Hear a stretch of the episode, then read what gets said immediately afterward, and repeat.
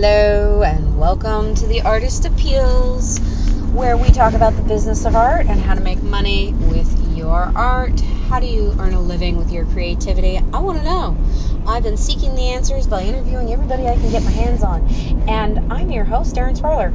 I just got some really cool news today. Um, I've been reaching out to guests, and I've got some incredible guests lined up, including a special guest, somebody who is big time, big time, big, big, big artist. That will be our season finale. So I'm just teasing you a little bit. I'm not telling you who it is, but I'll tell you her initials. Her initials are AL. Can you guess? Can you guess who the guest is going to be? Um, anyways, in yesterday's short rambling, what did I talk about? I think I talked about the three things that make up an ism and getting famous. But today I want to switch gears a little bit and I want to talk about POD or print on demand. I've been listening to some materials about print on demand and which are the best applications.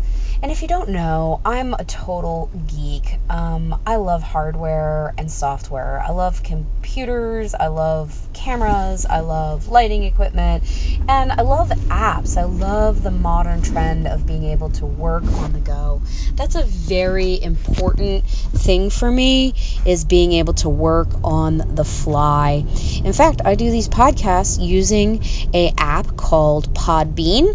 Podbean is a hosting app for podcasts, and you use it by um, you can record online but you can also record using their app.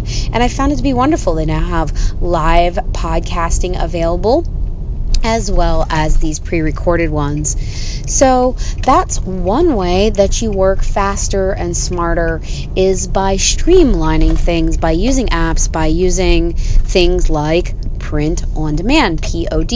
If you haven't heard of POD, print on demand, basically what it is is companies will take your artwork, print it on different objects, different products like shower curtains and mugs and um, keypads, uh, mouse pads and keychains and stuff like that. And then they will print it, sell it, and then distribute it for you. Now, there is a difference between print on demand, which means that they print one at a time and ship it to the end user, and places that license your work. So, you still have to do marketing if you are dealing with a print on demand website. Print on demand websites, there's 30 or 40 of them now. I mean, there's a lot of them. But places like Cafe Press, um, Society 6, or is it 9? Am I inverting my number? Society 6, I believe. Um, there's a lot of them. There is all sorts of places that do print on demand. So you just have to look at the products that you think your artwork would fit on, and you need to look at who your target market is. So, who does your artwork appeal to? Who would grace their living room with your artwork? Who would put your artwork in their kitchen? What are their interests and their hobbies? Is your artwork more um, kid themed. Maybe you draw animals and pets. Maybe that would appeal to children. Or is your artwork country? Maybe your artwork features country stars or country themes like sheep and cows and barns and things like that. Um, maybe that would appeal more to a different market.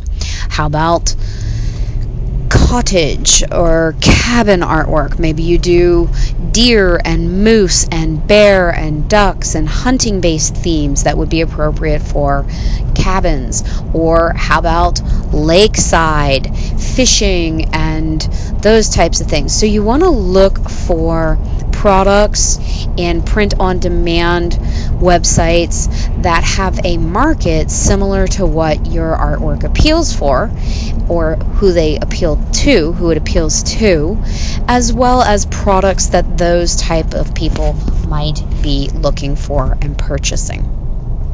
So, print on demand is a great way to quickly and easily build a website where you can start marketing your art and selling your art, and it takes a little bit of the stress off of you because they do all of the printing and the shipping.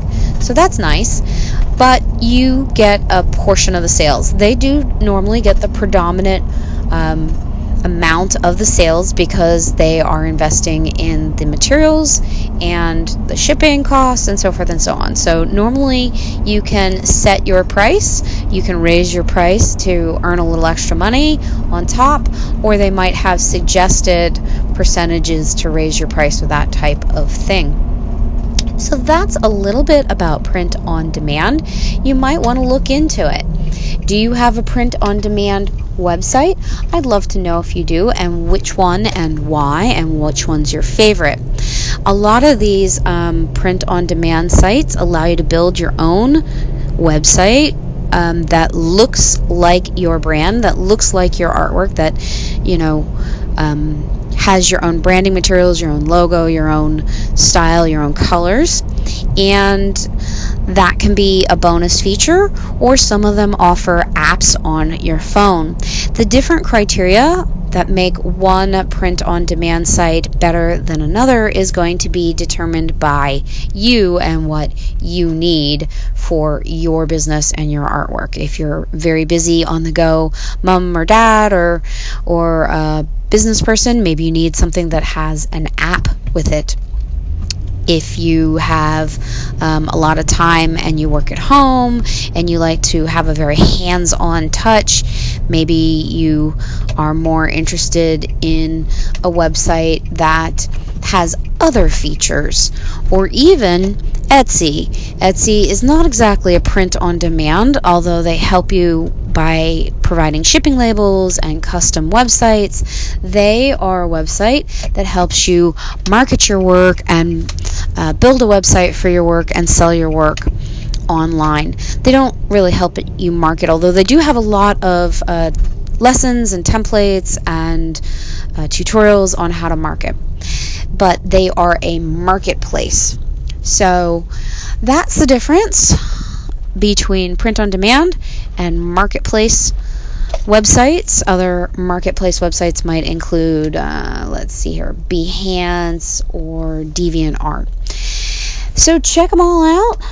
I hope you've enjoyed today's short rambling. It's a little short lesson on POD and marketplace websites.